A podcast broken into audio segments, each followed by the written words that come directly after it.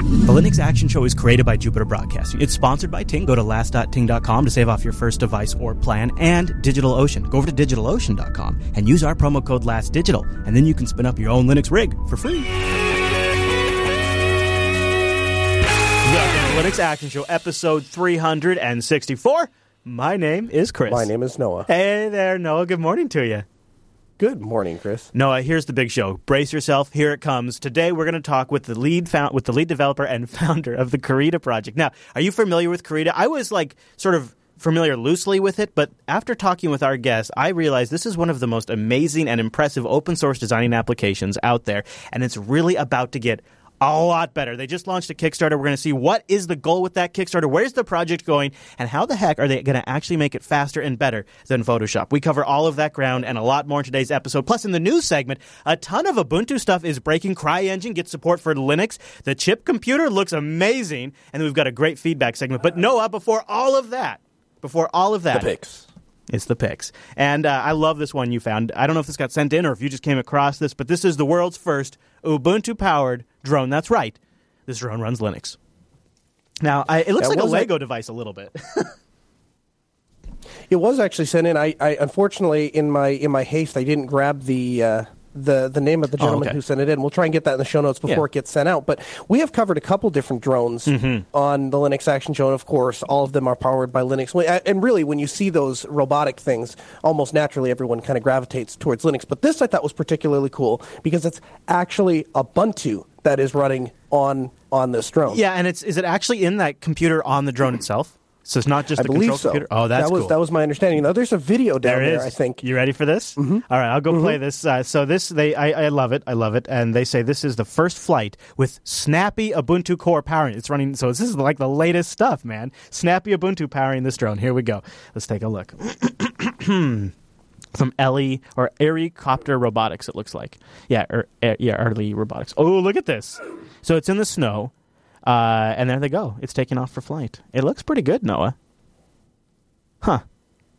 And uh, I wonder, I guess if you're going to have a drone, having a transactionally updated base operating system is probably a good idea. That's probably a safe bet. I tell you what, if I bought this thing, the first thing I would do is mount a camera on it, and I would take it to all the Linux fests. Yes, yes, yes, absolutely. That's what I'd be doing. Yeah. because the the camera shots you could get from, and you know, I remember, I remember a, a while ago, a couple years ago, I had said I was like, you know, I'm going to do this. I'm going to Yeah. mount a camera on a drone and fly it around, and and a bunch of people made fun of me and said, oh, that's so stupid, that'll never work, blah blah blah. And now No, it's man. like a thing. There are people that not only do it, they're very very good at it. They can fly, they There can fly goes. these things around like no tomorrow, and then they'll catch it out of the air and So, and go do it again. It looks like to me, Noah, it looks like to me he's controlling it with his phone. And so, Mm-hmm. those of you that are watching the audio version, uh, it took off, and now they're bringing it right back to where they took off from. And it looks like it doesn't look like a traditional like stick controller. It looks like a phone. See that? That is really neat. Yeah, that's that. I think that's pretty popular nowadays for the um, for the uh, for the uh, controls. Build it yourself Mainly because I think everyone has a smart. Yeah, well, Yeah. everyone has a smartphone. Yeah. and then it's just something that you always have with you. That's and true. additionally, you have a number of different radio options. You can do Wi-Fi if you're in range of like Mm-hmm. one network, uh, or you can do Bluetooth for direct communication. I've even seen a couple of them that have like a like a little uh, thing that plugs into the headphone jack, and then it has a little like 2.4 gigahertz Really? transmitter. Really? Yeah, it's RF. like an old and then R, it goes- like its own RF system. Well, that's that would Mhm. I would almost Yeah. trust that more than anything else. Uh, right, and I think that's the way the. If I'm not mistaken, and I, I could be wrong on this, I'm pretty sure the DJI Phantom has its own uh, So- separate RF thing that you can control. Noah and I both want to, like he was just implying, we both want to pick up a drone for our Linux Fest coverages so we can do like crane like type shots of the fest, of Mm-hmm. the crowd outside, and all that kind of stuff. It'd be really cool. Hey, one more thing before we jump off this one. Uh, according to the folks they were chatting with uh, that were building this, they're going to take advantage of the Ubuntu Snappy Go packages for drones and robots, and they're going to actually make packages you could deploy on your own drone using Snappy packages. And and we're going to talk a lot more about Ubuntu Snappy and what the hell Snappy packages are. I know you're thinking click packages, right?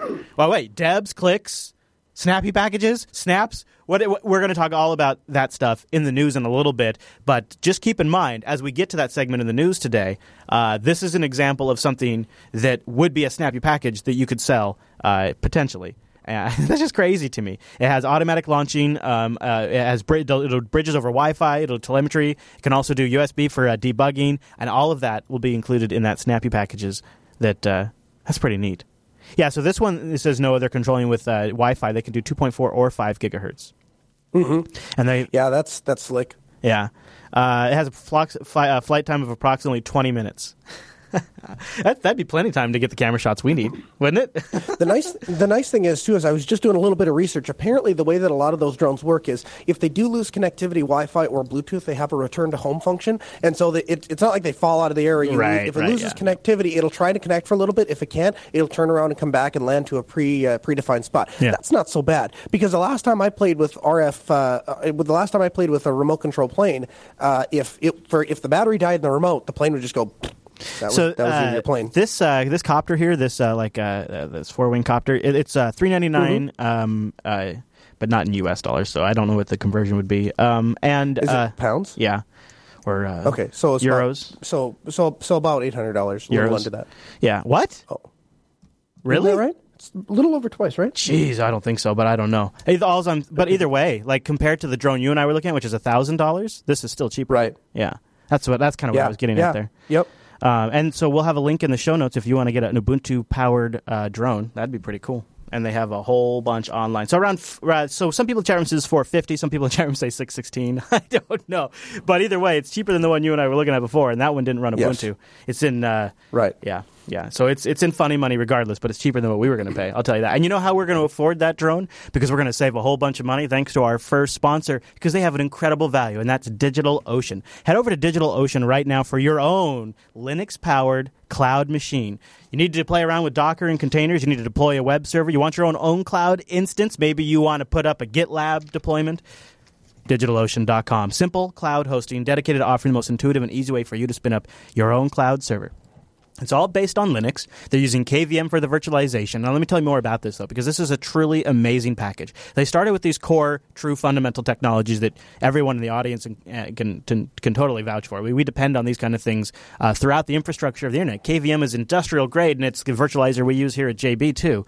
And so I was, if I'm going to pick a VPS service, it's got to have some, t- it's got to have the core technology that I can trust, and that is where DigitalOcean comes in. So they're based it all on tier one bandwidth and hardware. They have the best data connections in their data centers in New York, San Francisco, Singapore, Amsterdam, and London. Really great stuff, all running Linux. And here's the best part, though, is it seems like when you go in on an infrastructure like this, it's going to be extremely expensive, but you can get started in less than 55 seconds. So it's not going to cost you a lot of your time. And the pricing plans are only $5 a month. For $5 a month, you can get 512 megabytes of RAM, a 20 gigabyte SSD, one CPU, and a terabyte of transfer.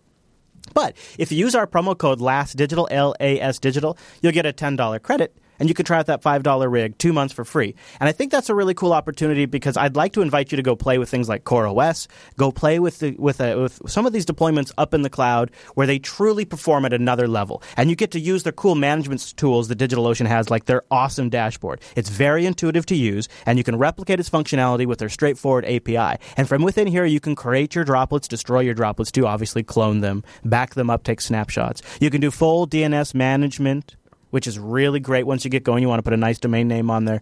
One click installations will save you a ton of time. Ruby on Rails, Docker, GitLab, Ghost, WordPress, all the great stuff.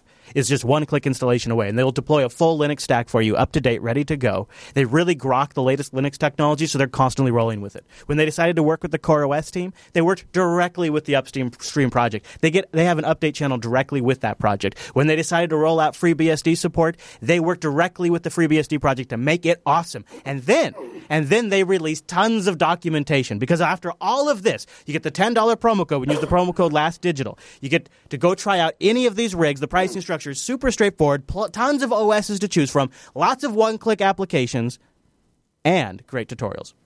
In fact, go over to DigitalOcean right now and just check out their community section. You might find there's resources in here that are helpful to you even if you're not a DigitalOcean customer, uh, like the systemd Essentials that they just put up. This isn't going to be specific to DigitalOcean. Yes, if there's a tie-in that makes it work with DigitalOcean very well, then of course they're going to tie, they're going to tell you that. But here they're just giving you uh, instructions on like managing system services using systemd or enabling system services, reloading system services without having to fully restart them.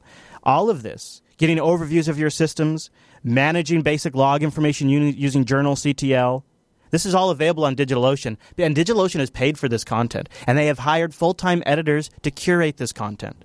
And they do this because they know that having documentation like this is going to make DigitalOcean even better for you. So go use that promo code LASTDigital. Try out DigitalOcean two months for free. Check out their community section and read through their tutorials. This is one of many good tutorials they have. Many, many good tutorials. Here's another one How to install Puppet to manage your server infrastructure. How to deploy Rails apps with Unicorn and Nginx on Ubuntu 14.04. Automatic deployment of scalable WordPress sites. There's another guide. How to set up multiple WordPress sites on a single Ubuntu VPS. How to manually initiate a droplet upgrade to the latest DigitalOcean cloud. All this stuff. Tutorials that are available to just make your experience even better. And they have so many more digitalocean.com. Use the promo code LASTDigital, $10 credit, and that supports the Linux Action Show and keeps us going. DigitalOcean.com. And a big thank you to DigitalOcean for sponsoring the Linux Action Show. Okay, Noah, we have a desktop app pick, don't we? Mm-hmm. What is it? We do. So this is Fort, and it is a uh, GNU uh, Linux-based password manager. Now, I know that uh, you use uh, an alternative product, and, and I actually, for the most part, I have too. However, I'm seriously considering switching to this mainly because it's it's local, so nothing is happening in the cloudosphere.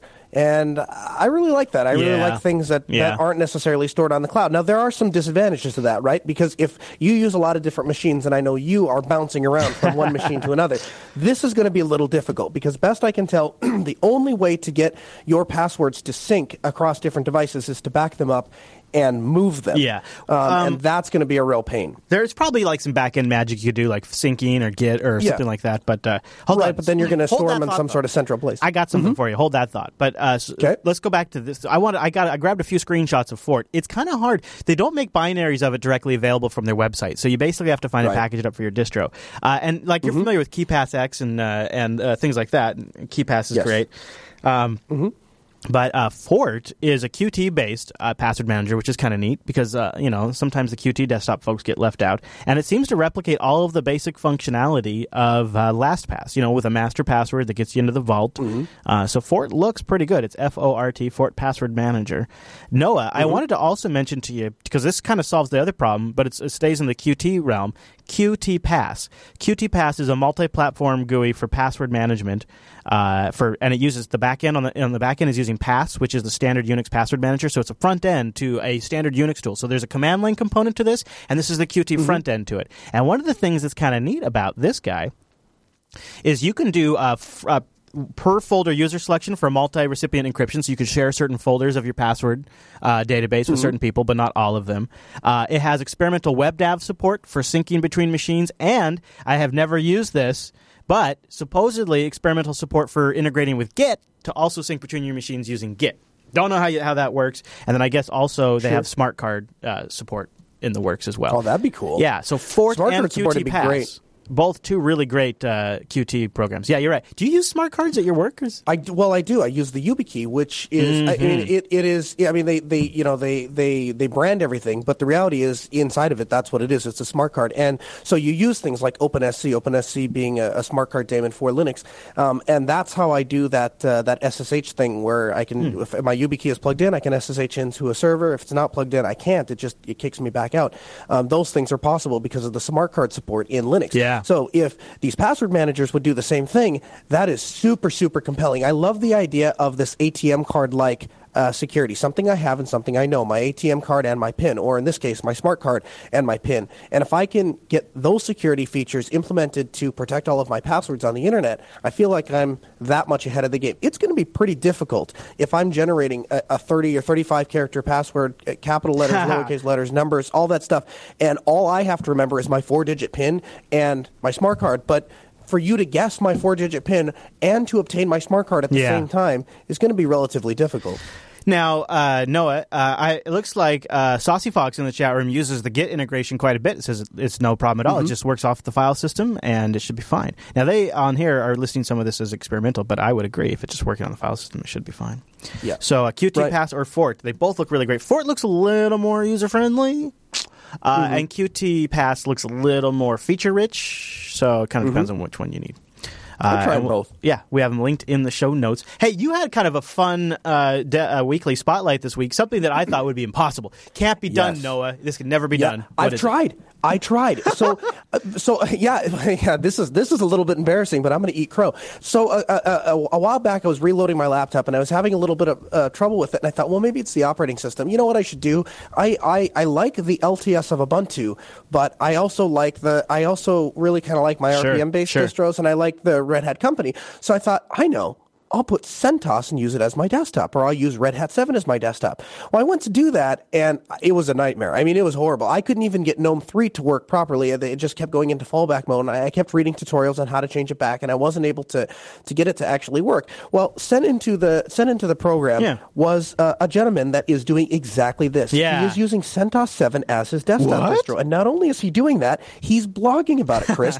so you can read, we have it linked in the show notes, and you can go over to his blog, and he is doing day by day how he is tackling his day by day, day by day things. And uh, right off the bat, I knew a couple things that I didn't get to work, and it wasn't for lack of trying. I spent a couple hours on it, and I said, all right, can you watch DVDs uh, in VLC? Could you get those, you know, that libcss, all that stuff? And he, yeah, this is how I did it. I said, and you got VLC installed? Yeah, this is how I did it. Well, how about GNOME 3? Yeah, Love this is how I did it. And I'm like, wow, that's awesome. So, uh, full disclaimer CentOS 7, Red Hat 7, not a desktop distro. Not what they designed it for. You Right. are very much fighting against the hill. You're fighting against the grain. And if you go into a forum and tell them that you're using a distro that is primarily meant to in, be, be run as a headless server, and you're telling them that you're trying to run a full fledged desktop on it for home use, uh, most people are going to say you're using the wrong tool for the wrong job. And I agree implicitly. That said, this is by far one of the coolest spotlights I think that I've seen since I've been on the program because Yeah. the guy is successful. He's Yeah. making this work.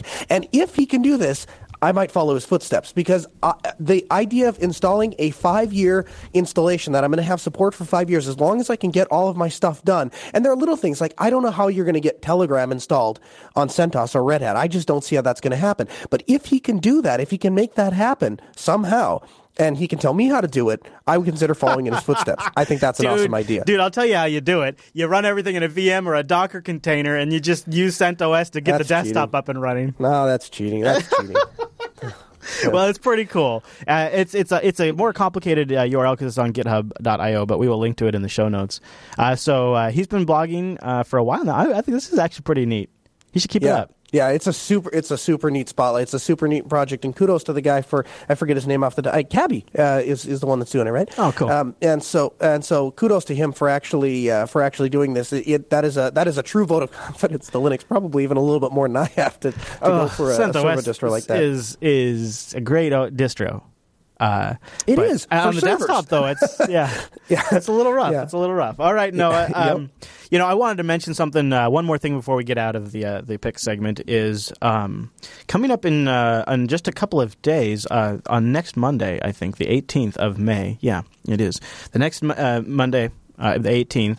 Uh, MS Build is happening in New York. Uh, yes, I know it's a Microsoft meetup, but we're going to have uh, M- Michael Dominick from Coder Radio there. Kind of, you know, Microsoft's been making a lot of noise these days around Linux, so he's going to go in there and get the scoop from the from the scene. He's a boots on the ground kind of guy. And if you want to join him, uh, if you're going to be in the New York area, you can sign up for the meetup. Go to meetup.com slash Jupiter Broadcasting and hang out with some JB crew members and Mr. Dominick and discuss the happenings. I think that could be a lot of fun. So uh, meetup.com slash Jupiter Broadcasting. You can also sign up for the meetup page just for future events. This one's in New York. We'll have uh, another one in the uh, Seattle area soon. And one day, maybe Noah will have a meetup at the lake.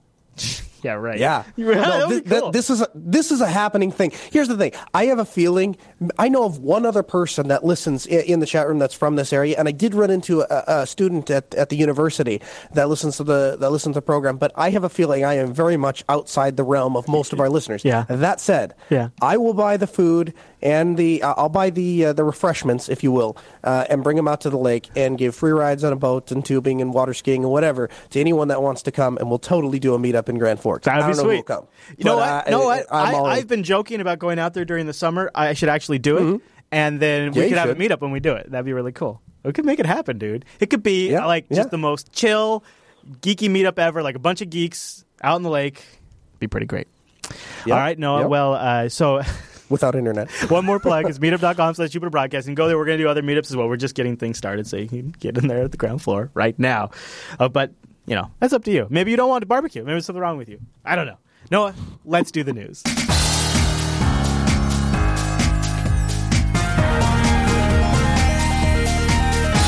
Hey, it's the news, and this episode is brought to you by Ting.com. Noah Ting is mobile that makes sense. Ting is my mobile service provider. Noah's mobile service provider, and really the, no, the mobile service provider of the whole JB crew. Go over to lin, uh, sorry, last.ting.com. Hold on, there we go. Click it. Last.ting.com. You see that? That's a good looking site. Now you're going, Chris, bro. Why am I going to last.ting.com? I don't know what Ting is. Why would I want to go there? Well, first of all, you love the show. Right, chat room, go there right now, last.ting.com. You go check that out, and I'll tell you, you're going to, right off the top, you're going to save $25 off some Ting service, or if you uh, want to grab a brand new device, you're going to get $25 off that device. Now, I know your head's spinning. Chris, this is a lot of stuff. Come in. Let me tell you a little bit. Come in. Come here. Let me tell you about Ting. Ting, it's mobile that makes sense. Take like everything you know about the mobile industry, what's been beaten into you. You've been you've grown up in an industry that oppresses you, son. And I'm not, I'm not even kidding. There, there is a duopoly out there in the wireless industry here in the U.S. Now the situation might be different outside the U.S. In fact, sometimes I get comments from folks outside the U.S. and they go, "I never knew how bad." You had it in the U.S. No, you've probably heard this. I never knew how bad you guys heard it, had it in the U.S. until I heard your Ting ads. Like people outside the U.S., it's not quite as busted for them, but here in the U.S., Right. it's terrible bad. The situation's real bad. Um, let's start with the fact that mobile is one of the most important expanding markets in technology uh, in the last five years, right? Easily seven, eight years now. It's just critically important, uh, and especially as our wired connections get more and more gummed up, uh, as competition uh, evaporates there, more and more onus goes over to the wireless. And that is a little scary when it's controlled by two companies that have no customer interest at all. Two companies that just truly want to milk it for everything they can. And that's why I switched to mm-hmm. Ting. I switched to Ting before they were an advertiser because this is the platform that I believe in. It's mobile that makes sense. You pay for your minutes, your messages, and your megabytes. There's no contract, no early termination fee. You just pay for what you use. It's a flat $6 for your line and then your usage on top of that. And on top of all of that stuff, they have no hold customer service. You can call them at 1 855 Ting FTW. So that's obvious. It's really, that's great. Nobody else does that. They have an excellent, excellent dashboard to manage your account. You can transfer disabled devices too. Turn them off if you don't need them for a little while and save additional money. This is great for like hotspots. This is super sweet too because for me, uh, at times I just need data. And like my ISP, I have Comcast here at the studio. Sometimes it goes out. I like that I don't have to worry like I'm scamming the system or I have to go get some sort of special data package. I just check Yeah. the box and I just have mm-hmm. tethering now. It's it's just built into the Ting package. Everything else is as Right. well.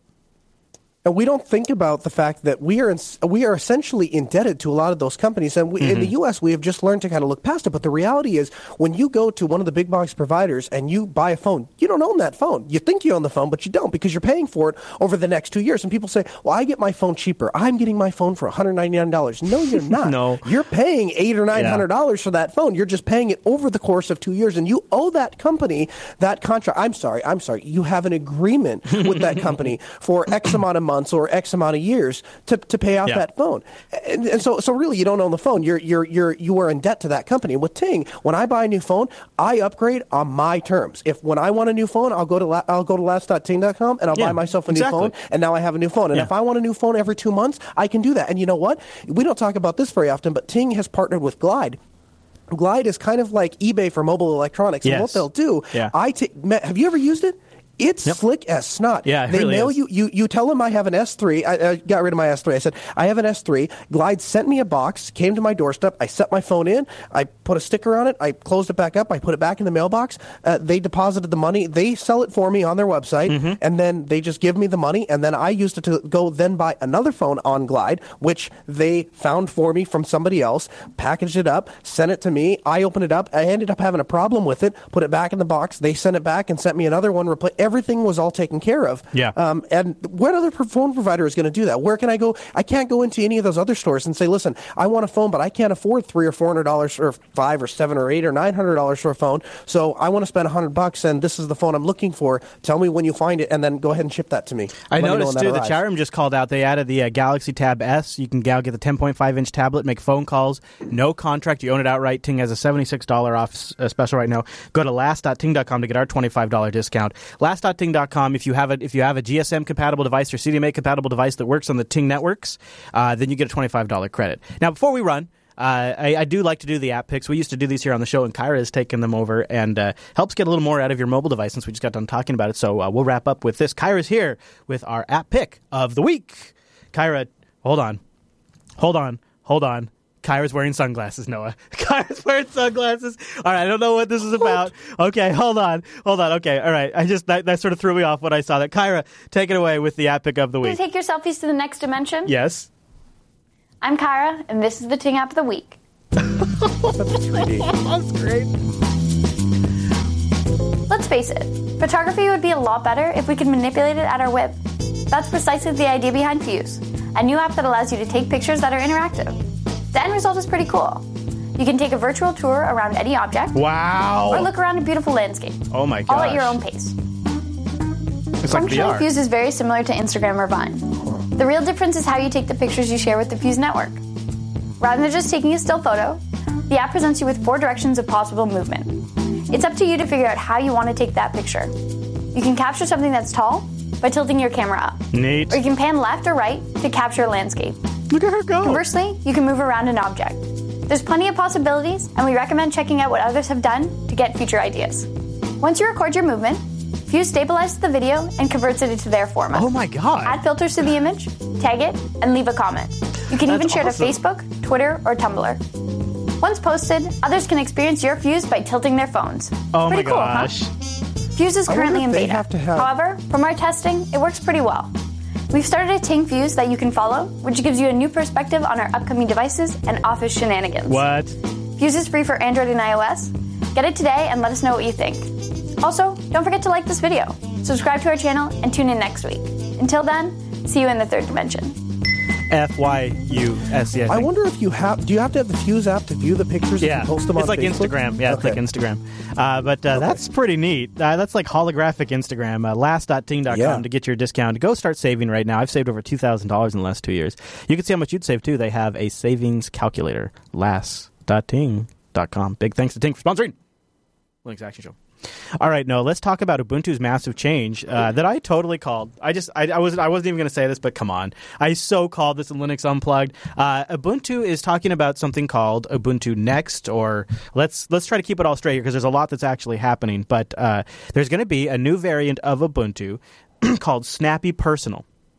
And Snappy Personal will be based on Ubuntu Snappy Core. Now, uh, uh, Snappy Core itself is designed for servers. It's a transactional based Ubuntu OS where the core file system, the root file system, is read only. And then when you apply updates, it's essentially like decompressing an image, extracting that to its new file system, and then you boot into that. If it works great, you use it. If it doesn't work, you just switch back to the old file system. It's sort of like a way to guarantee updates don't break anything because you have two different sets.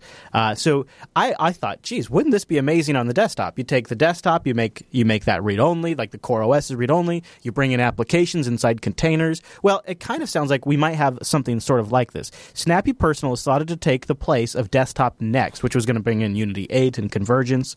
If you're following Ubuntu, you know that Next is the iteration of Ubuntu will feature Unity 8 and Mir.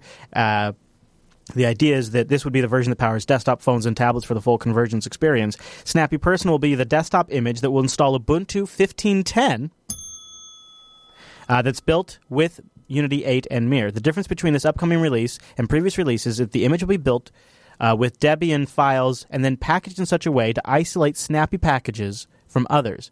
Canonical is considering a sort of sandboxed approach to the platform, such as applications that are installed after the operating system will be separate from applications that make Snappy personal.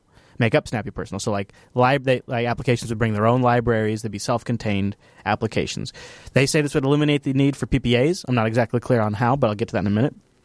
OS upgrades would be what they say is quote unquote guaranteed. This also increases the security of the platform. That could be debatable if you have multiple copies of libraries, but we can work that out. Uh, and uh, Snappy packages can be rolled back. Snaps will be universal for, bo- for both desktops and phones.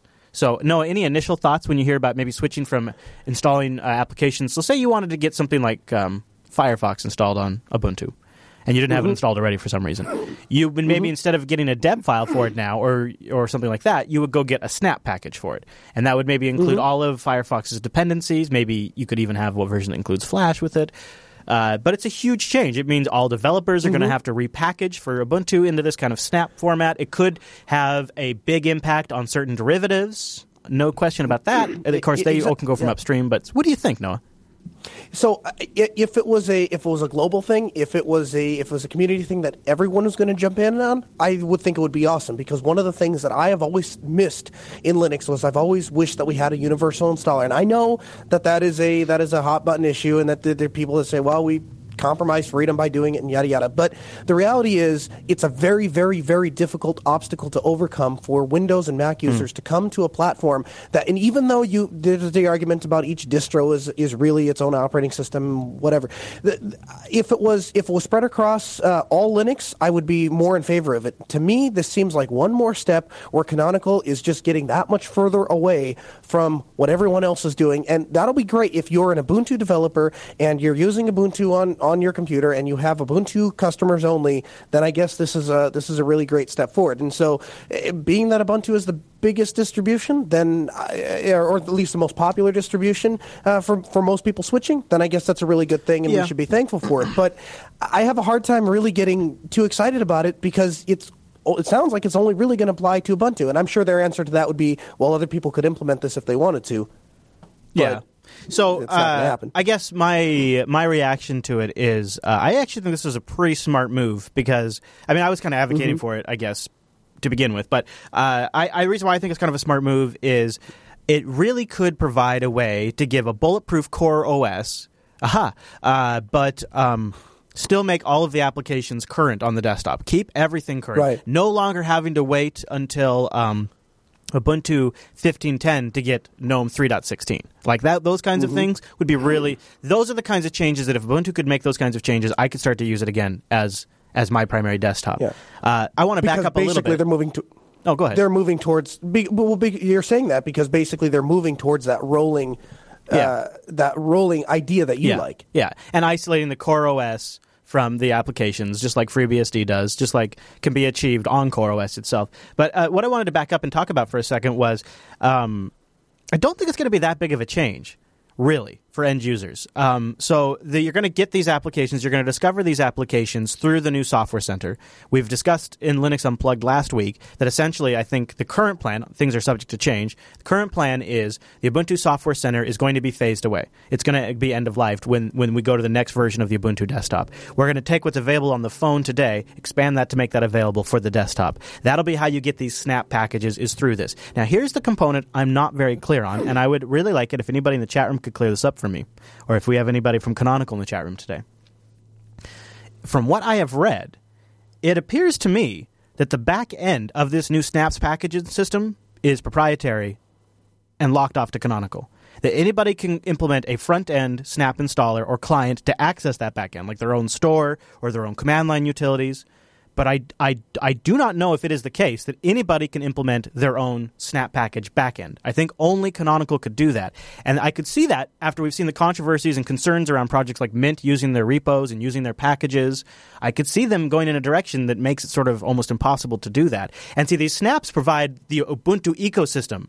They, they, it's, it's, it's something like we talked about that drone. These mm-hmm. snaps, you can install software from anything from a frickin' drone and phone all the way up to a desktop.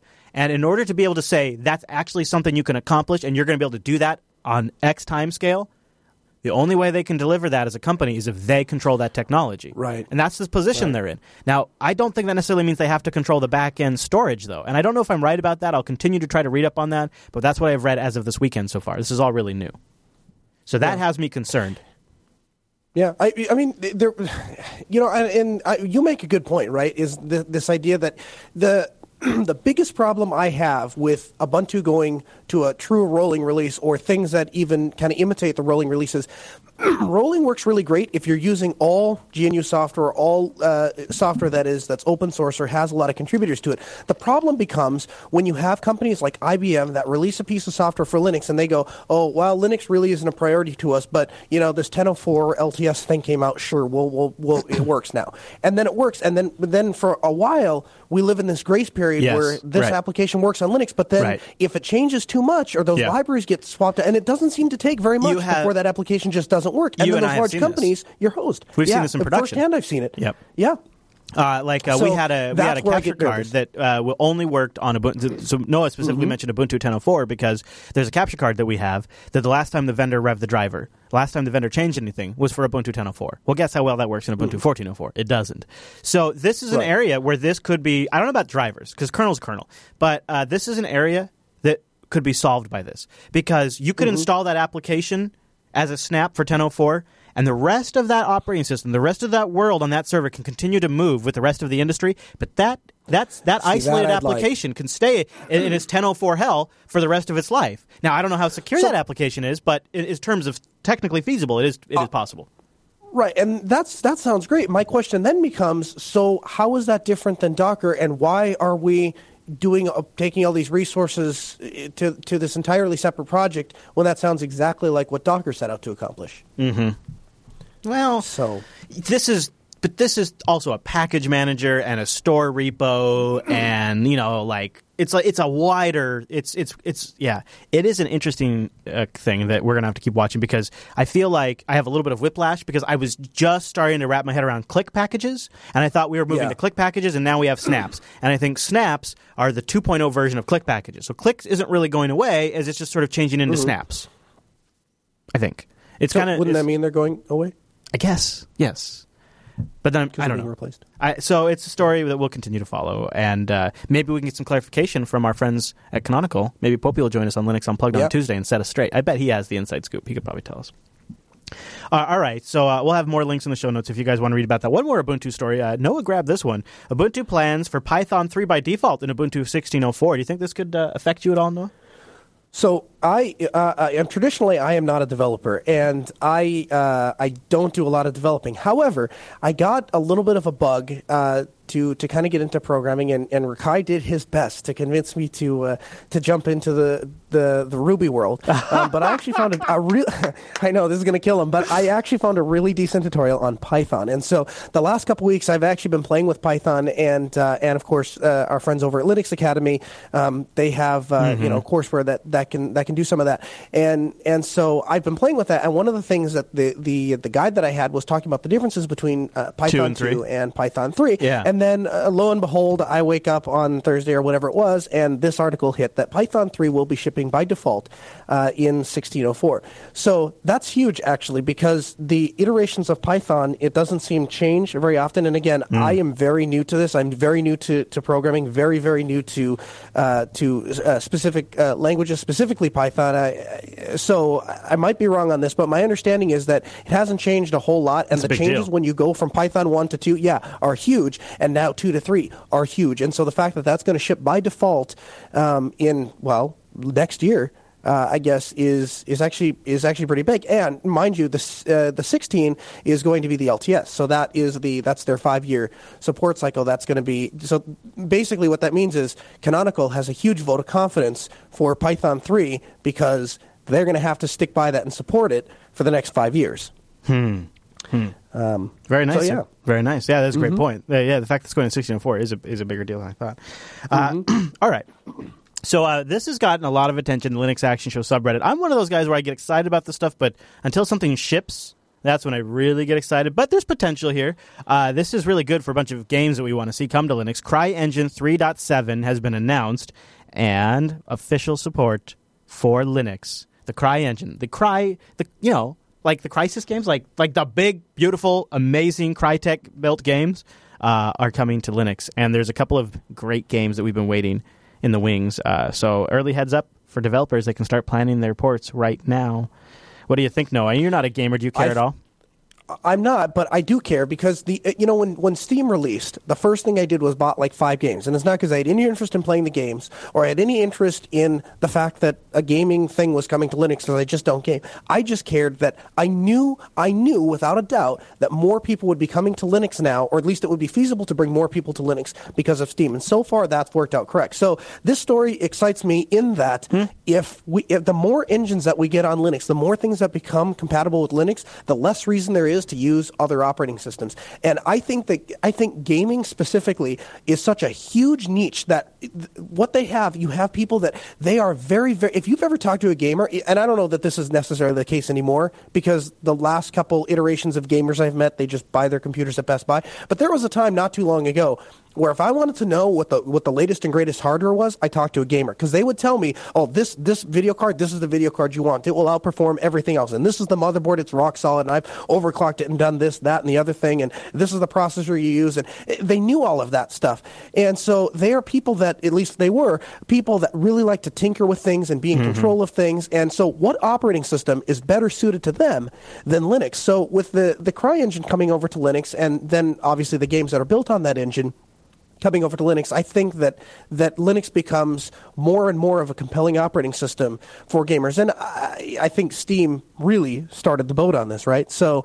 Uh, I, I, I, don't care organically as a as a, for me because well, I'm not going to play any of these games. But I, you better believe, I will be converting people to Linux that are on these games that couldn't switch before because they only worked on Windows. You know, now they work on I, uh, I, I, I, in the meantime, I mean, I'll tell you when a when a, when a game finally launches that we're really excited about. I'll let you know. But in the meantime, I'm super excited because some of my old favorites, two of my favorite games of all time ever, mm-hmm. Star Trek: The 25th Anniversary and Star Trek: Judgment Rites, are available under Linux on a GOG. They're DOSBox games. But uh, Star Trek: The 25th Anniversary is like one of the best video games ever made. Did you know that? Like seriously, not even like not even just because it's a Star Trek game. It is. It's Star Trek: The Twenty Fifth Anniversary. I've done I've done an in depth look on it. I loved it so much. You might want to go look it up. It was kind of fun. Uh, but I loved that game so freaking much. That was the first game I ever like started playing like at 5 p.m. and then realized at mm-hmm. 3 a.m. Th- I was like, I was, yeah. it was oh wow, 3 a.m.'s here. I'm still playing this game. Yeah. Uh, so it is now available under Linux native. Um, if you've never got a chance to play it, it's super super super great. And when you download it, GOG includes um, like all the docs and stuff, so you can get the star maps. You you can because they, they this is how they did privacy protection back then. Is you had to have the manual, so they include the manual and all that stuff, so that way you can play the game. GOG.com has it available for Linux right now. Just a quick plug. Um, for a really great game. Hey, let's talk about Firefox OS. Firefox OS just got on another uh, smartphone in Africa on the Orange carrier, uh, looking pretty great. So I don't have a lot mm-hmm. to say about this story other than just kind of following the progress of Firefox OS. Do you have any notes? Yeah, I do. So the thing is that Firefox, and I'm just switching over my uh, my tabs here to get that open. There we go. Um, so the thing that Firefox has always exceeded at, or the thing that Firefox Firefox OS has set out from the beginning to do, mm-hmm. is uh, exist in markets where other smartphones couldn't exist, where it's not financially feasible. Now that's important because I think that one of the biggest the, the biggest factors for success or failure is focus. If you concentrate with gazelle-like intensity on one thing or another, and you say this is what this is the market we're going to go for. We are going to go for places in the world that don't have a lot of the financial resources to buy, you know, Android or iOS, and so we need a very low-powered phone, but that can still do, you know, pseudo-modern like things. And then you concentrate on that, you have a chance of being successful. Now, every conference I've been to, you don't know how many people come up to the Firefox booth and say, "Well, when is T-Mobile going to have this? When is Verizon going to have this? When is Ting going to have this?" And their answer is the same. We're just that's just not where we're focusing on. If you want to go buy one on eBay, or you know, here's the place that you know, here's the place you can buy these phones. If you want to try and make it work, you're welcome to do so. But we are concentrating on a world market in a place that, that needs smartphones at $20, $30. That's very, very expensive to them. Um, and it needs to perform well. And I've used the Firefox, and I know you have too. I've used a couple of the Firefox phones numerous times. It feels actually pretty responsive. Certainly way more responsive than I would have expected a thirty or forty dollar smartphone. Yeah, to. that's true. And so it's it, you know, and, and, and it's very usable. And mm-hmm. as more and more things come to HTML5, more and more apps come to HTML5, it becomes more and more of, of a useful platform. So I think what Firefox OS is doing is fantastic. Is it the phone for me? Probably not. Is it the phone for you? Probably not. At least not as a as a daily driver. Um, but it certainly is a fun phone, and for uh, and for people that that are have limited resources, I think it's it's a game changer. I think it, it will totally revolutionize uh, the the way that that that uh, these people do things. Because if you're living in some of these uh, in in some of these uh, in in like Africa, a lot of times you don't have access to to power or the internet. What you do have access to, sometimes anyway, is a cell phone network. And if you look at in Haiti and some of these other uh, poorer countries, a lot of times, a lot of the pictures that are coming out, they're all being taken from smartphones and they're all being uploaded on smartphones and shared with social media. And that's because the mobile network is the most reliable network because they don't have buried infrastructure like we have here in the U.S. So, Mm-hmm. And it's cool yeah, that think it Firefox. great. it's great that Firefox can play a role in those areas and Yeah. and other areas as well. Um, Speaking of sort of that budget stuff, this this chip computer, the world's first nine dollar computer, has been blowing up this weekend. Well, it started during the week, but it's over the weekend. It's unbelievable. Uh, it's a Kickstarter project with ten thousand backers. Uh, they were going for a goal of fifty thousand dollars. They've raised five hundred and thirty two thousand dollars. They're on their way to six hundred thousand dollars with twenty six days left to go. It's Chip, the world's first nine dollar computer. I'll play a little bit of their Kickstarter video.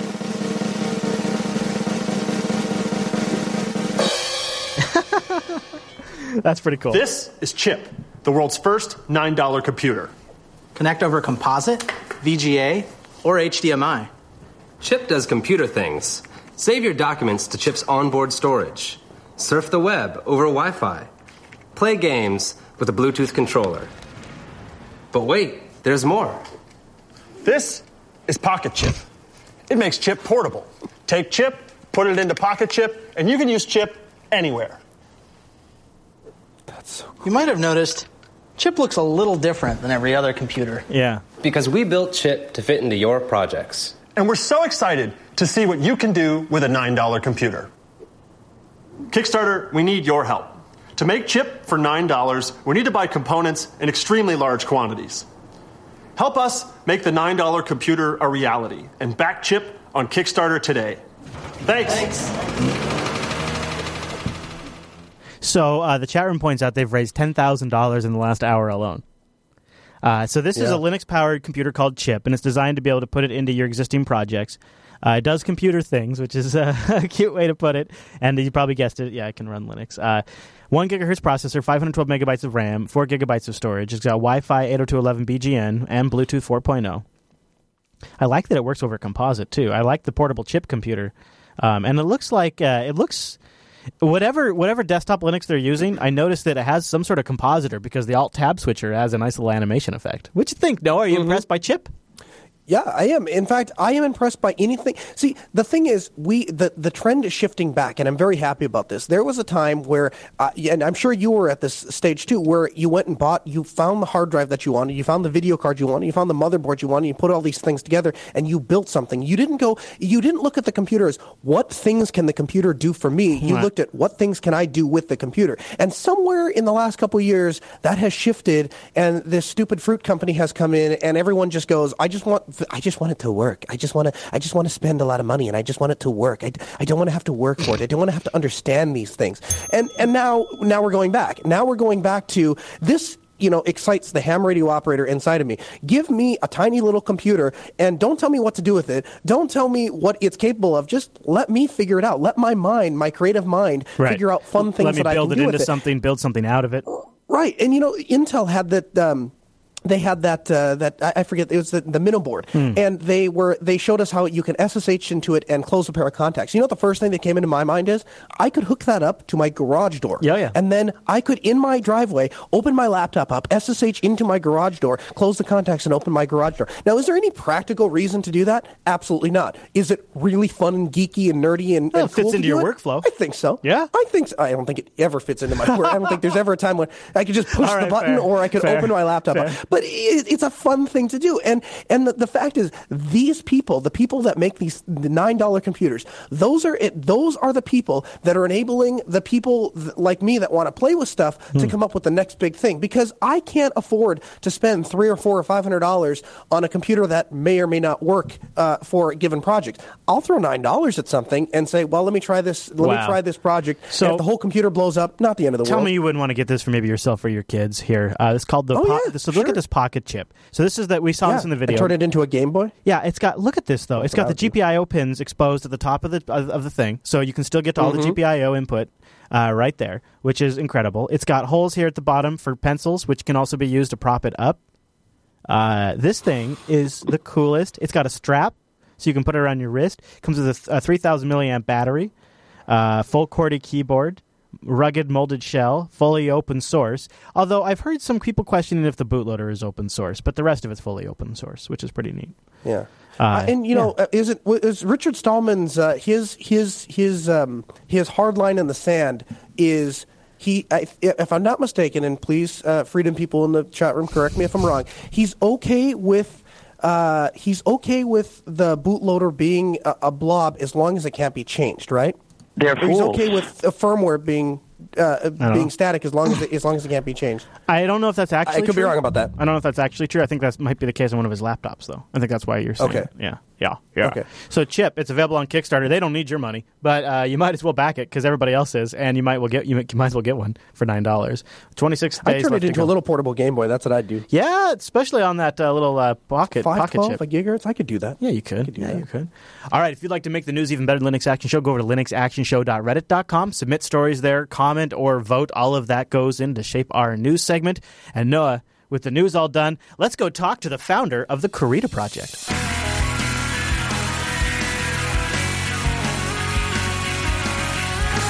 We're about to talk with Boudewijn, the founder and lead developer of the Krita Project, which is an amazing open source art application. Uh, and we just dug into all kinds of stuff, including their Kickstarter that they're currently doing. But first, I want to tell you about our segment sponsor that makes this all possible System 76, creators of machines that are born to run Linux. This is the whole idea behind System 76 is you don't have to mess with the hardware. You don't have to worry about that wireless chip or that graphics chip. No, no. They've taken care of all of that. They've pre-selected all of the right components. They build it on there and make sure it works great for you from desktops to laptops, including that brand new Meerkat. They've got all of them. Go over to System 76, check out some of their rigs. I love the laptops. The one that I'm using right here is my Bonobo Extreme that I've had for a long time. This is just such a workhorse for me.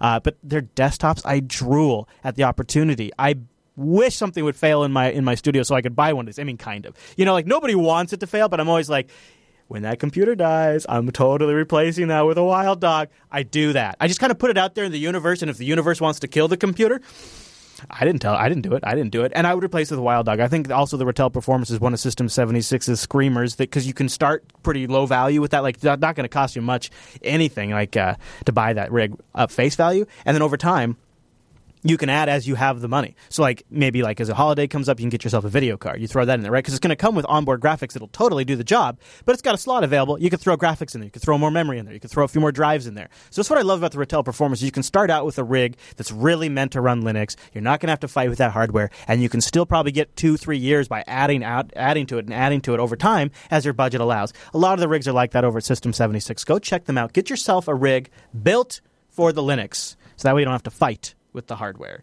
and you get to play with that Linux. System76.com. Tell them the Linux Action Show sent you. So we brought Boudewijn into the show uh, because both Noah and I are familiar with Krita, but just about, that's about as far as it goes. We know it's a great application. I've installed it a couple of times and looked at it, but I didn't know a lot about it. And I saw in their Kickstarter they were planning to take things to a whole new level and maybe even lap Photoshop. So when we do, when we sat down with Boudewijn, Boudewijn, we got started to ask him to give us a little background with Krita and where everything sort of got started. Right. Well, what it's right now is is a bit different from from what it started like.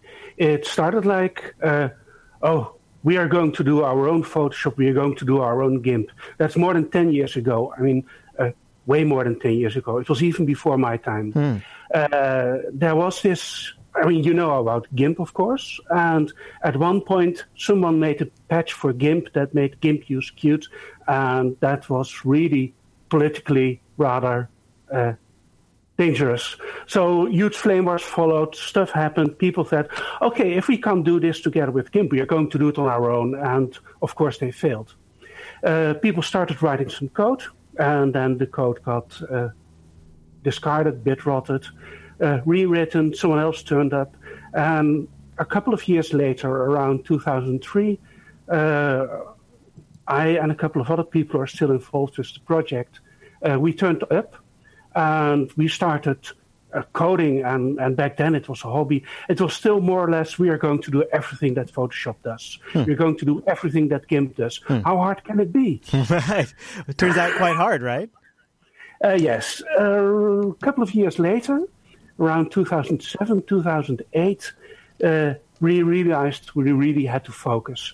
You can't do everything. Not not if you want to do a good job and we decided to focus on, on painters, on illustrators, comic book artists, people making matte paintings for movies, visual effects, textures. So creative painting, not not not taking an image and and and making the nicest uh, photo there is of, of a landscape or, or, or a model. Uh, we were really going for painting from scratch. So, so tell me why why specifically did Krita decide to focus on the idea of actually creating an image rather than focusing on manipulation?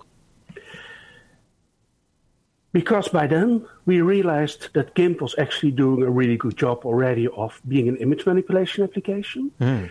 And we had this, this student uh, from uh, Slovakia, Lukas Lukas Tvrdý, and he had done his thesis on Krita brush engines. And that already that meant that we already had a lot of, of, of code that was focusing on painting. And and last but not least, it's it's it's what I'm interested in most myself. Hmm. I mean, uh, there over my shoulder is my, my, my pot of real life brushes. Hmm. Hmm. Yeah. So what I'm hearing, I guess, is that you. So the, we you know we have a lot of uh, a lot of photo uh, or a lot of image tools. We have GIMP. We have uh, you know Scribus. Uh, obviously, I, I'm an Inkscape user. Um, so I guess uh, what I'm hearing is that um, that you we have to have these individual tools, and then as a community, we work together. And how does Krita fit into that that model?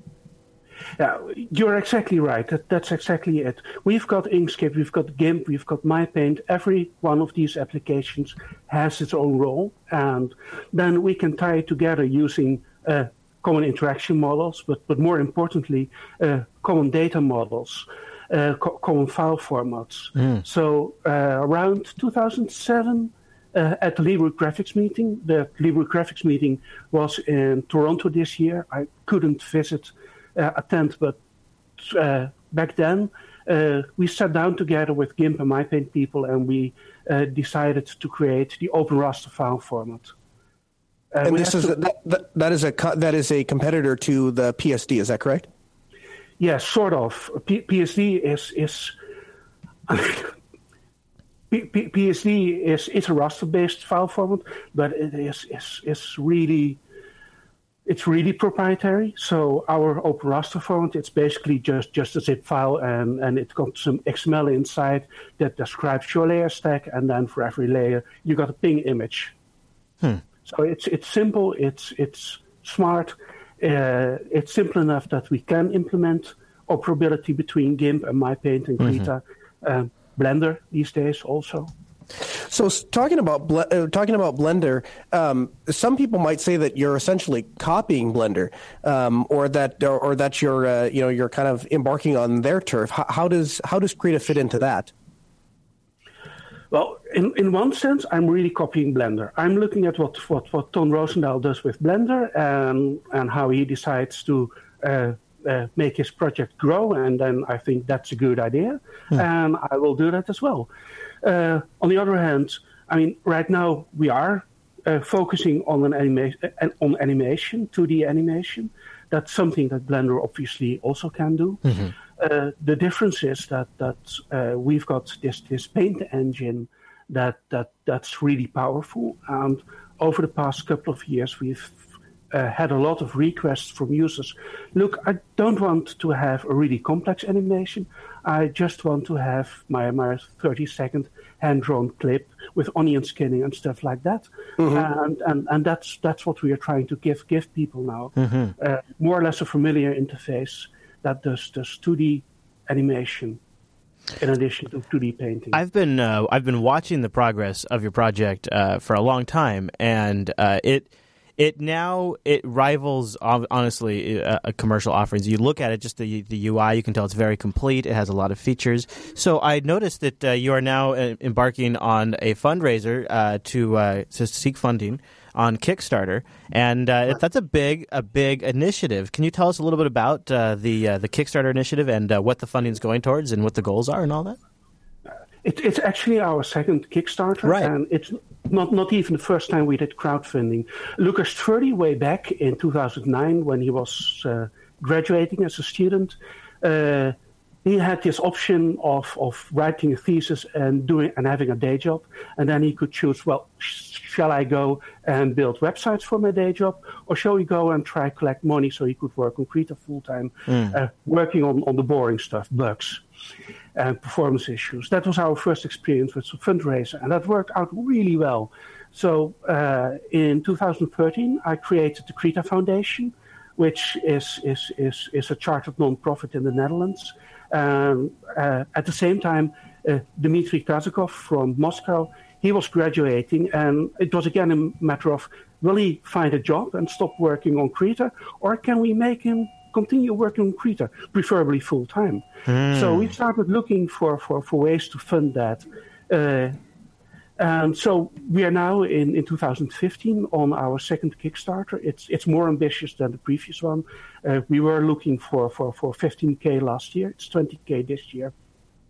It looks like we are going to make it, but then uh, if we just made, made made the basic funding goals, we can do these two projects that are really really uh, difficult. Actually, we have for to for about the sixth time uh, rewrite our core engine. yeah, and this it sounds like it's a focus on speed. Like you want to make it really, really Krita really fast.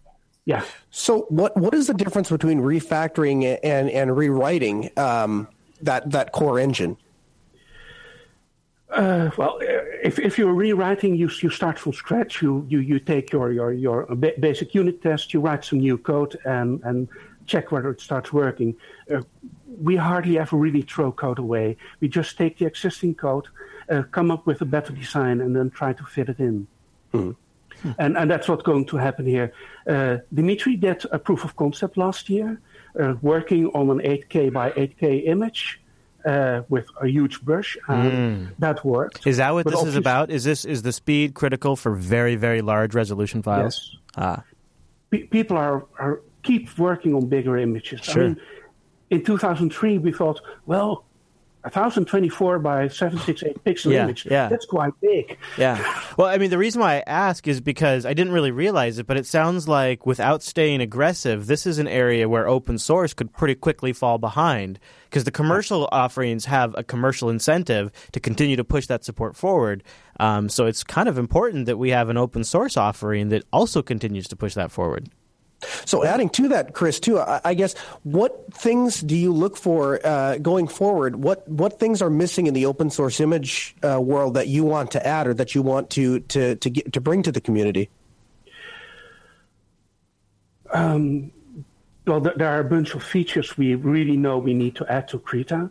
Uh, the most important thing right now that, that, that prevents a lot of people from actually moving to open source is, is integration. Uh, because we're all separate projects, uh, it gets really hard to. Uh, well, th- th- this is a good example. What we are seeing on the background is David Revoy's comic. Yeah. And he is using Krita and Inkscape. Yeah. He's using Krita to paint, and then he does the, the, the, the, the text balloons in Inkscape, and then he has added some scripts to uh, do the translations. Uh, it works, but it's it's not smooth enough. It's right. not something he had to build that. Tell, you, you, can't, you can't go to someone who's, who's used to using uh, uh, Adobe tools and tell them, right, you have to have this application, that application, and write it together with a shell script. Yes. Yeah. So even if even if uh, even if they're not even if they're not exactly the same, and maybe you can't take uh, somebody who has worked with proprietary art tools and put them into to the scale uh, to a realm where they're going to use these open source tools. But can people that are using open source tools can they compete with with professional artists? Do you think they can compete? Uh, you know, in the in the ever growing and and very competitive field right now of graphic design. Yes. I mean, I, am sure they can because I know they do. Mm. Uh, I, I, meet those people all the time. There's, mm. there's David Revoy, who's been open source since 2009. But there's also uh, Raghukamath uh, Raghavendra. He's doing commercial uh, illustration in India, and, and he's 100% open source. There's a guy in Brazil who's 100% open source as well. Uh, and he's to doing covers for all those magazines. So yes, it is possible. You don't have to sacrifice quality, uh, but you might have to uh, sacrifice some time to talk to the developers of the tools. Boudewijn, speaking of uh, of international publications, I understand that the first Krita book came out um, in Japan. Could you tell us yes. a little bit about that? It was a complete surprise. Uh, we didn't know anything about it. Uh, it's it's awesome. I got it from the yeah, from from from the author.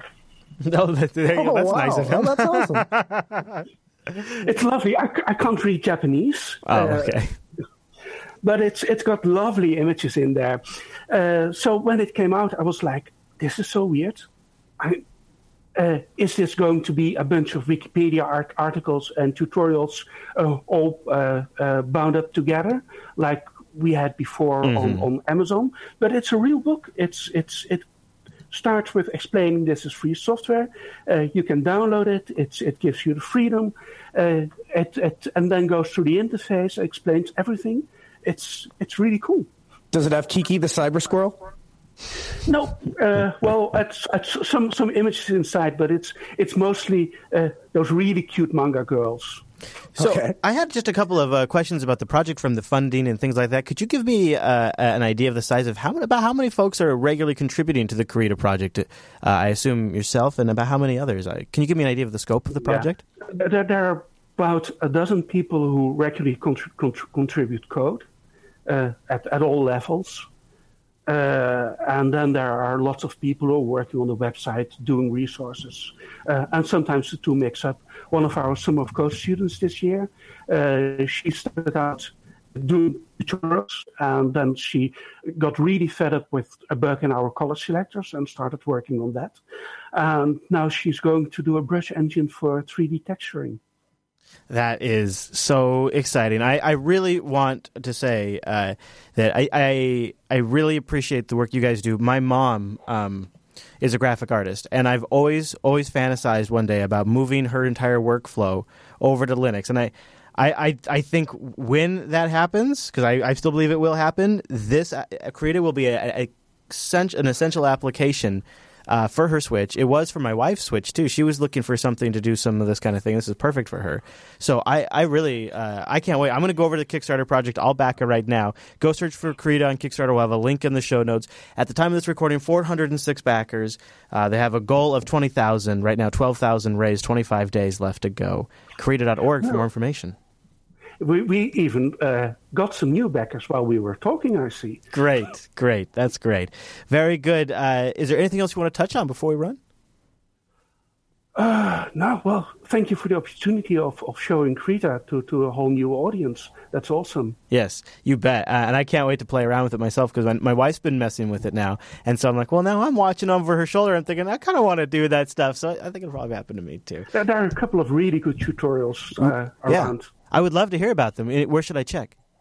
Uh, same website. It's in the resources section. Okay. I will check it out. Um, Krita.org. Perfect. I will go there. All right. Well, thank you so much for coming on the Linux Action Show and keep up the great work.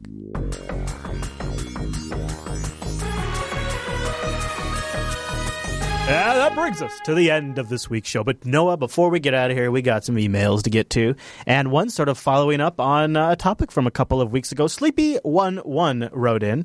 Says a longtime follower of JB. I'm truly glad to hear that I could make a difference by supporting you guys. Just knowing that there is one person that could be switching to Linux permanently might be worth it. Uh, so uh, this is about the MacBook Pro that uh, we sold on eBay.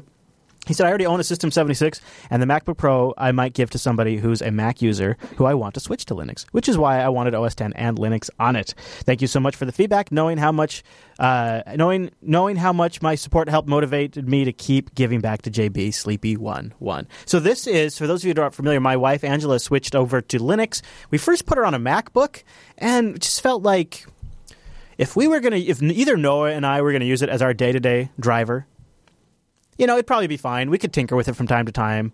Uh, but for her, we just really wanted her to experience Linux trouble free. We didn't want her to think of Linux as that OS that requires tinkering. And so we decided to sell the MacBook on eBay and then use the funds raised from that to buy a Yoga 3 for her and have her try that. Uh, which has been a much smoother experience for her. So I'm really glad that Sleepy's getting use out of that MacBook, and it's going to stay running Linux too, which is really cool. Exactly, and and that, that was what that was what hit me about the the piece of feedback was the person Mm-hmm. who bought it was not somebody who you know kind of casually watches the show, but really they're a Mac user. No, this is a Linux user, Yeah. and it's still he's still going to Yeah. he's still going to beat that thing into submission Yeah. to uh, to run Linux, and that was super exciting. Now, I actually since you bring it up, I actually kind of wanted to, to to go into that a little bit. So Mm-hmm. uh, apparently there was some there was some kersnuffle in the in the chat room about why when you walked out of the house you said Noah go ahead and put Ubuntu uh, 1404 LTS on there with GNOME. And then when you walked back in, somehow Antergos wound up on the laptop. And so I, I understand that, that there was a little bit of confusion. And then right after that, like immediately following, it was like the laptop works. We gave it to her. And then, oh, by the way, we're three days late planning for LinuxFest Northwest. So we kind of launched into that. And I never really got a chance to, to, to debrief you on that. Um, so basically what happened was I went to install uh, Ubuntu with GNOME. And I texted you and said, hey, what version of GNOME do you want? You said, I want 316. I said, all right. So I tried to install 316. Turns out 316 doesn't ship with the LTS. All right, no problem. I can get a PPA and do it. Well, actually, that P- PPA that we found, 404s. So that wasn't working. So now I have a fresh install as of like five minutes, and I already have a 404 uh, for a PPA. So that, that wasn't really good. So that's fine. We'll use the older one. It's no big deal. Yeah, all right. 314 So then I go to install then I go to install Numix, and I open up the Software Center Numix. Well, it costs two ninety nine. Not a problem. I don't mind. I'll contribute three dollars to a project I like, especially to get Angela on Linux. Well, wait, I have to create an Ubuntu an account to do that. Well, what account do I use? Because if I use Angela's email, she's going to get the confirmation, which I then won't have. If I use mine, then my account is permanently tied to her computer, and that's not really the way I wanted to do it. So, okay, fine. I'll worry about that later. Uh, wait. I've lost internet. Why have I lost internet? Oh, it's an airplane mode. Why is it an airplane mode? Something turned into airplane mode the way that that Broadcom chip works. So Rakai sitting next to me, who is, if no one knows, he's like the master of Google. In fact, he like invented Google secretly. So I said, Rakai, use your Google foo and, and find this out. So in like half a second, he's like, okay, I found the answer. Um, what you need to do is boot off of a live Fedora install. and that's the way to turn airplane mode back off. And I'm like, what? And he's like, yeah, the way the Broadcom thing works, it won't work in Ubuntu. You have to use Fedora. And I'm like, no. No. Um, here's what I'm going to do. I'm going to put Antergos on the computer, and if all of this other crap doesn't happen in Antergos, we're just going to stick with Antergos. So I put Antergos in, and the airplane, the Broadcom thing just worked right off the bat. So all of those problems, coupled with the biggest factor, which was Angela was like, she was super happy that she was using real BA Linux. It wasn't it wasn't this it wasn't this uh, you know dumbed down stuff. It was actual Linux, and she's she was so excited to grab Linux by the balls, screw this horn stuff, grab Linux by the balls, and now we're going to take that away and go back to Ubuntu. Ubuntu, which by the way has all these little issues that uh, just wa- wasn't going to meet what you wanted to do. And I'm thinking to myself, I looked over, I have Ubuntu 1404 running on my laptop at the studio at that point, and I'm like, I am having challenges figuring out how to get these the Numix theme on there with this account thing and all this other stuff. How's it going to be for you if you ever have to reload this thing or if you have to go and troubleshoot something to do this on Ubuntu? Mm-hmm. Well, that's how she wound now up. to, to avoid all the feedback. Yes, I am aware there is a Numix PPA. You don't have to get it through the software center. Yeah. right. You can go Oh, get okay, it. okay. Yeah, yeah. But um, I follow what you're saying, and uh, yeah, and so far it's working fine. So it hasn't been an issue Yeah. so far. Uh, so uh, now Don S wrote in with a book. Noah, like the next American novel. It's it's unbelievable. Uh, can you summarize uh, Don S's email Yes. into the show here? Yeah. So Don S uh, wrote in and he said he was he was on a uh, on a forum and he had posted um, he had posted uh, about Windows 10 on the Raspberry Pi and he said his post was this is absolutely horrible in my honest opinion the Raspberry Pi has promoted computing freedom by remo- uh, uh, by removing the price barrier for a computer at the same time it introduced software freedom to the Pi by giving their first taste of open source freedom. You may say nothing has changed but it has. Give it to a kid who is eating garbage a choice between candy and a piece of fresh fruit and see what happens. This is another example of how Microsoft gets their hands on something wonderful and turns it into a steaming pile of. Uh, at Womp first, womp. the reply, and then uh, so anyway, what ends up happening is they deleted it. They deleted his post and said that you know, and I thought that was totally valid criticism. I think that is completely accurate. I and I, and I think it is. I think it's valuable for anyone that thinks it's no big deal that that so he uh, was Microsoft. he was resp- so if I'm following, he was responding to the Raspberry Pi folks saying I'm not really happy with Microsoft getting involved with Right. this. Yeah. Exactly, Yeah. Which, by the way, I think is is spot on criticism. So then he wrote in to the Raspberry Pi Foundation and said, "Hey, I've enjoyed your post on the Raspberry Pi blog. Today, I responded to the post about Windows 10 on the Raspberry Pi." And then he included the text. I noticed that the post reply has been deleted. Is it because you found it offensive? This is something I feel quite passionately about. I am a software mentor at a local high school robotics team, and I have been promoting the use of Raspberry Pi and similar projects teaching programming to kids. I'm hoping that your organization does not stifle opinions on the future of computer freedom. If this is the case, RaspberryPi.org partnering with Microsoft, a company who's been uh, prosecuted for a number of unfair uh, trade practices, I will need to select a different tool for teaching computing. Now, that again is very, very eloquently put. I, I think he hits the absolute nail on the head. And it's something that I responded the same way. I just couldn't formulate a thought as succinctly as he put it.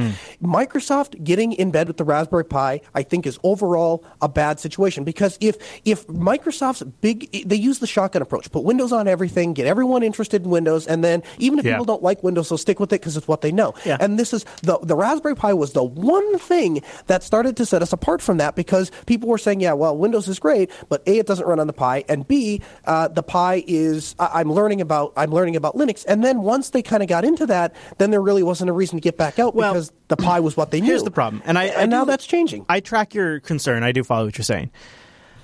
Uh, how can we how can we be a free and open source community if when people want to come and get involved, we say you're not allowed? You just can't. It doesn't work Yeah. like that. You can't Well, have one and the other. Microsoft- And what, I mean, Microsoft has every right to play in this field as anybody. And and to be honest with you, uh, what, what I would what I would ask you to ask yourself is it. I mean, everything you just said is absolutely true, but is, is it also maybe you're concerned about the competition?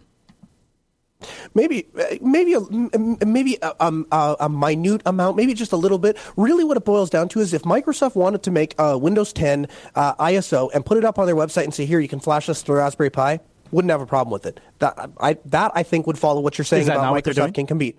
Not really. Oh. Uh, it, it looks. It seems to me. I, maybe I'm wrong. Maybe I'm misunderstanding the way that this is working. Yeah. But it seems to me that they are they are forming this this partnership in which they're going to you know maybe sell Raspberry Pis Yes, I know that's pre-installed true, with yeah, Windows. yeah. So stuff like that. I think it's that both. is though? where I think. I mean, I do know it is the hardware Yeah. being pre-bundled with Windows. I I would Right. imagine they must make the ISO available, right? I mean, I don't know. I don't. Well, ma- I've never had any interest in trying it, so I've never looked. But yeah, I, I agree. that approach does feel more like. Uh, uh, I guess what you're what you are taking getting over. upset about is. Um, if you're just putting your ISO up on a web page, then you're playing by the same rules of the game everybody else Right. is. When you're starting Yeah. to throw down millions to a, to a to a business that needs money and starting to maybe buy a little influence and maybe getting them to change the direction, maybe change the focus a little bit, that's a little unfair because you know uh, obviously Debian, the Raspi, the Raspbian guys can't afford to go in and be like, here, here's some scratch. How about you feature us a little bit on your homepage?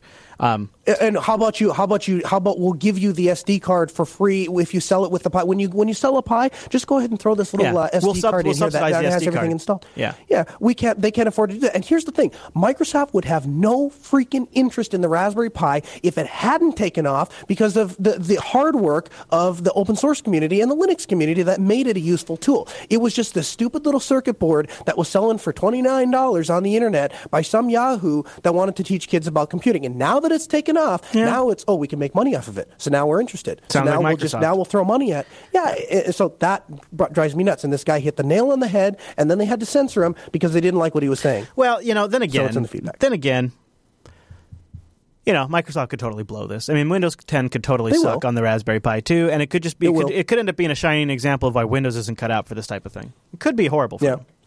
I don't. Th- there, there, I mean, here's the thing. If from a principle standpoint, I get really upset.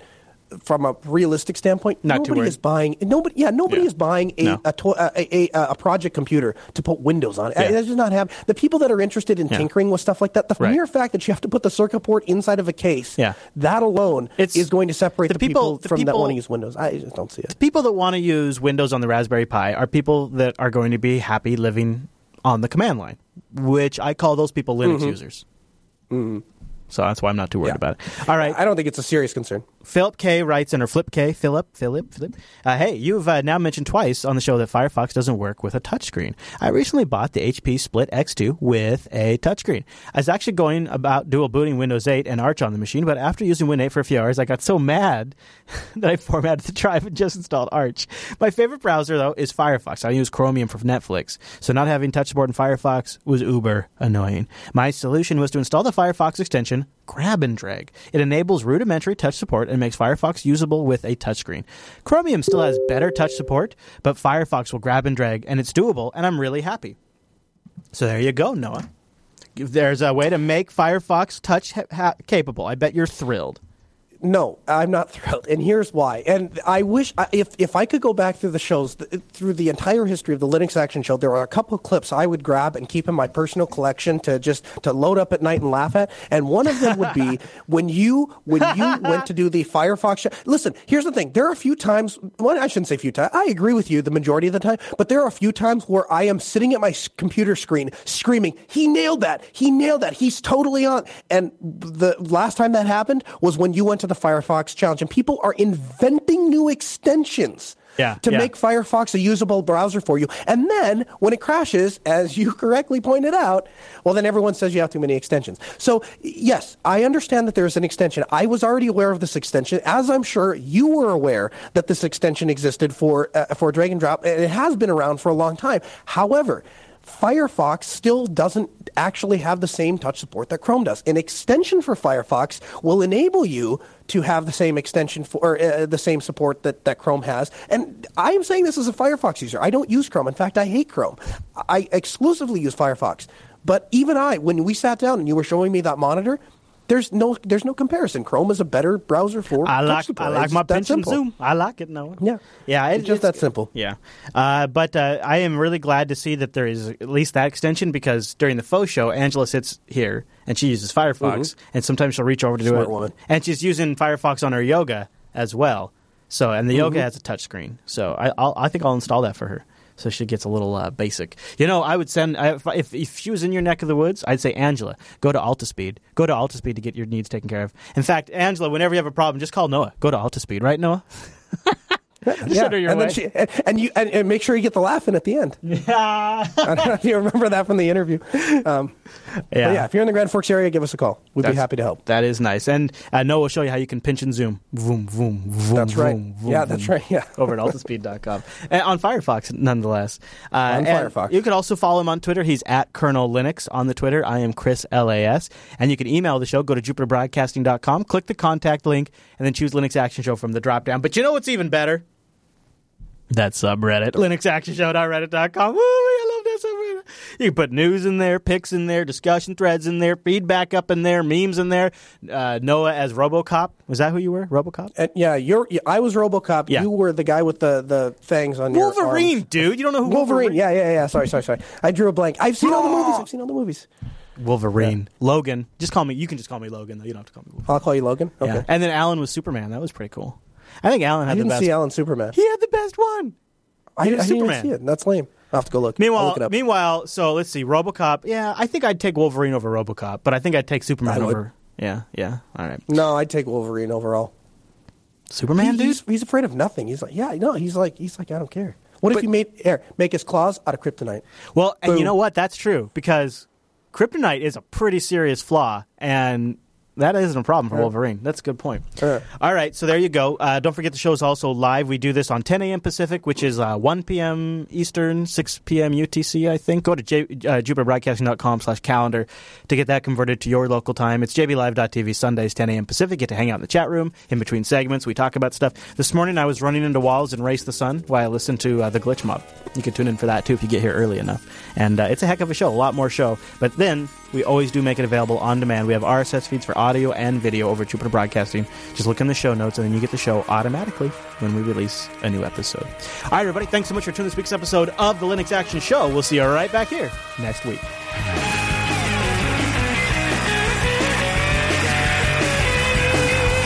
To all the moms out there from Linux Action Show and the chat room, happy Mother's Day, moms. We love you. That's pretty epic. That worked out really well.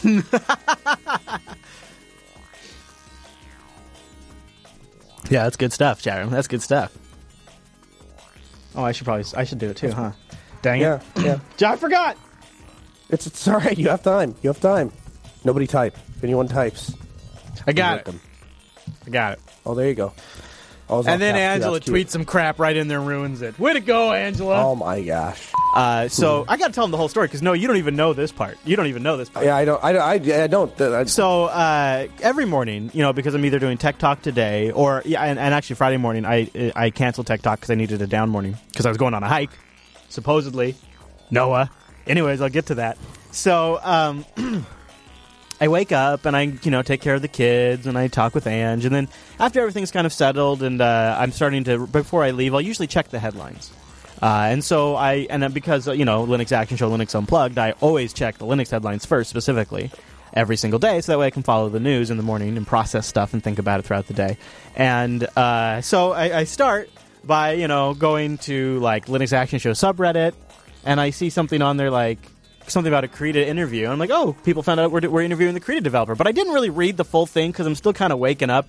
And I, nothing really jumped out at me. So I said, well, I'll go see what R Linux is talking about. So I go over to R Linux. And I don't know, do I still have the screenshot? I sent Noah a screenshot of it. I should pull this up. this is really funny. Yeah, I'm it's like, in Telegram. This is what I, yeah, okay, let me, yeah, uh, let's see. Boy, you and I have talked a lot since then, though.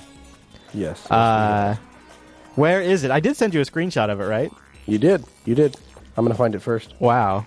Jeez, I sent Wow. I don't I don't I don't even know. So I, I go to r I go to reddit.com slash r slash linux and uh, at the top of r slash linux is the linux action show is develop is interviewing the Krita developer at noon today on the top of r linux the linux action show is interviewing the Krita developer and i'm like what we are I didn't know I was going to be live at noon interviewing the Krita developer. Like, I'm finding out about the interview and when it's going to be live at the top of our Linux that morning. I'm like, so then I go to Twitter and I realize like it's being discussed on Twitter. It's then then that yeah there it is. There's the screenshot. And yeah, there, yeah. And then that from Twitter made it over to our Linux, and then from our Linux it made it over to the Linux Action Show subreddit. And then basically it's like, okay, well now we're committed. Now now we've actually got to do it. And I'd already made plans that that morning. I was going to go on a hike because Washington's freaking beautiful. So I and to clear my head and just you know sort of relax a little bit. So I sort of made the hike a little bit shorter, but managed to make it back about a half hour before the interview. And then when we got live, uh, our guest had some issues and we had some miscommunications. He ended up being like forty minutes late. Anyways, I probably could have done the whole hike, but Well, I don't. In his defense, I don't think he was actually late. I think Right, it was miscommunication He was waiting on Skype. Skype yeah, and- I, there was a bit of a miscommunication. That that's part of the, the thing when you have producers set things up and then uh, we're trying to relay things. And but um, what? Uh, yeah, I had no idea any of that had happened.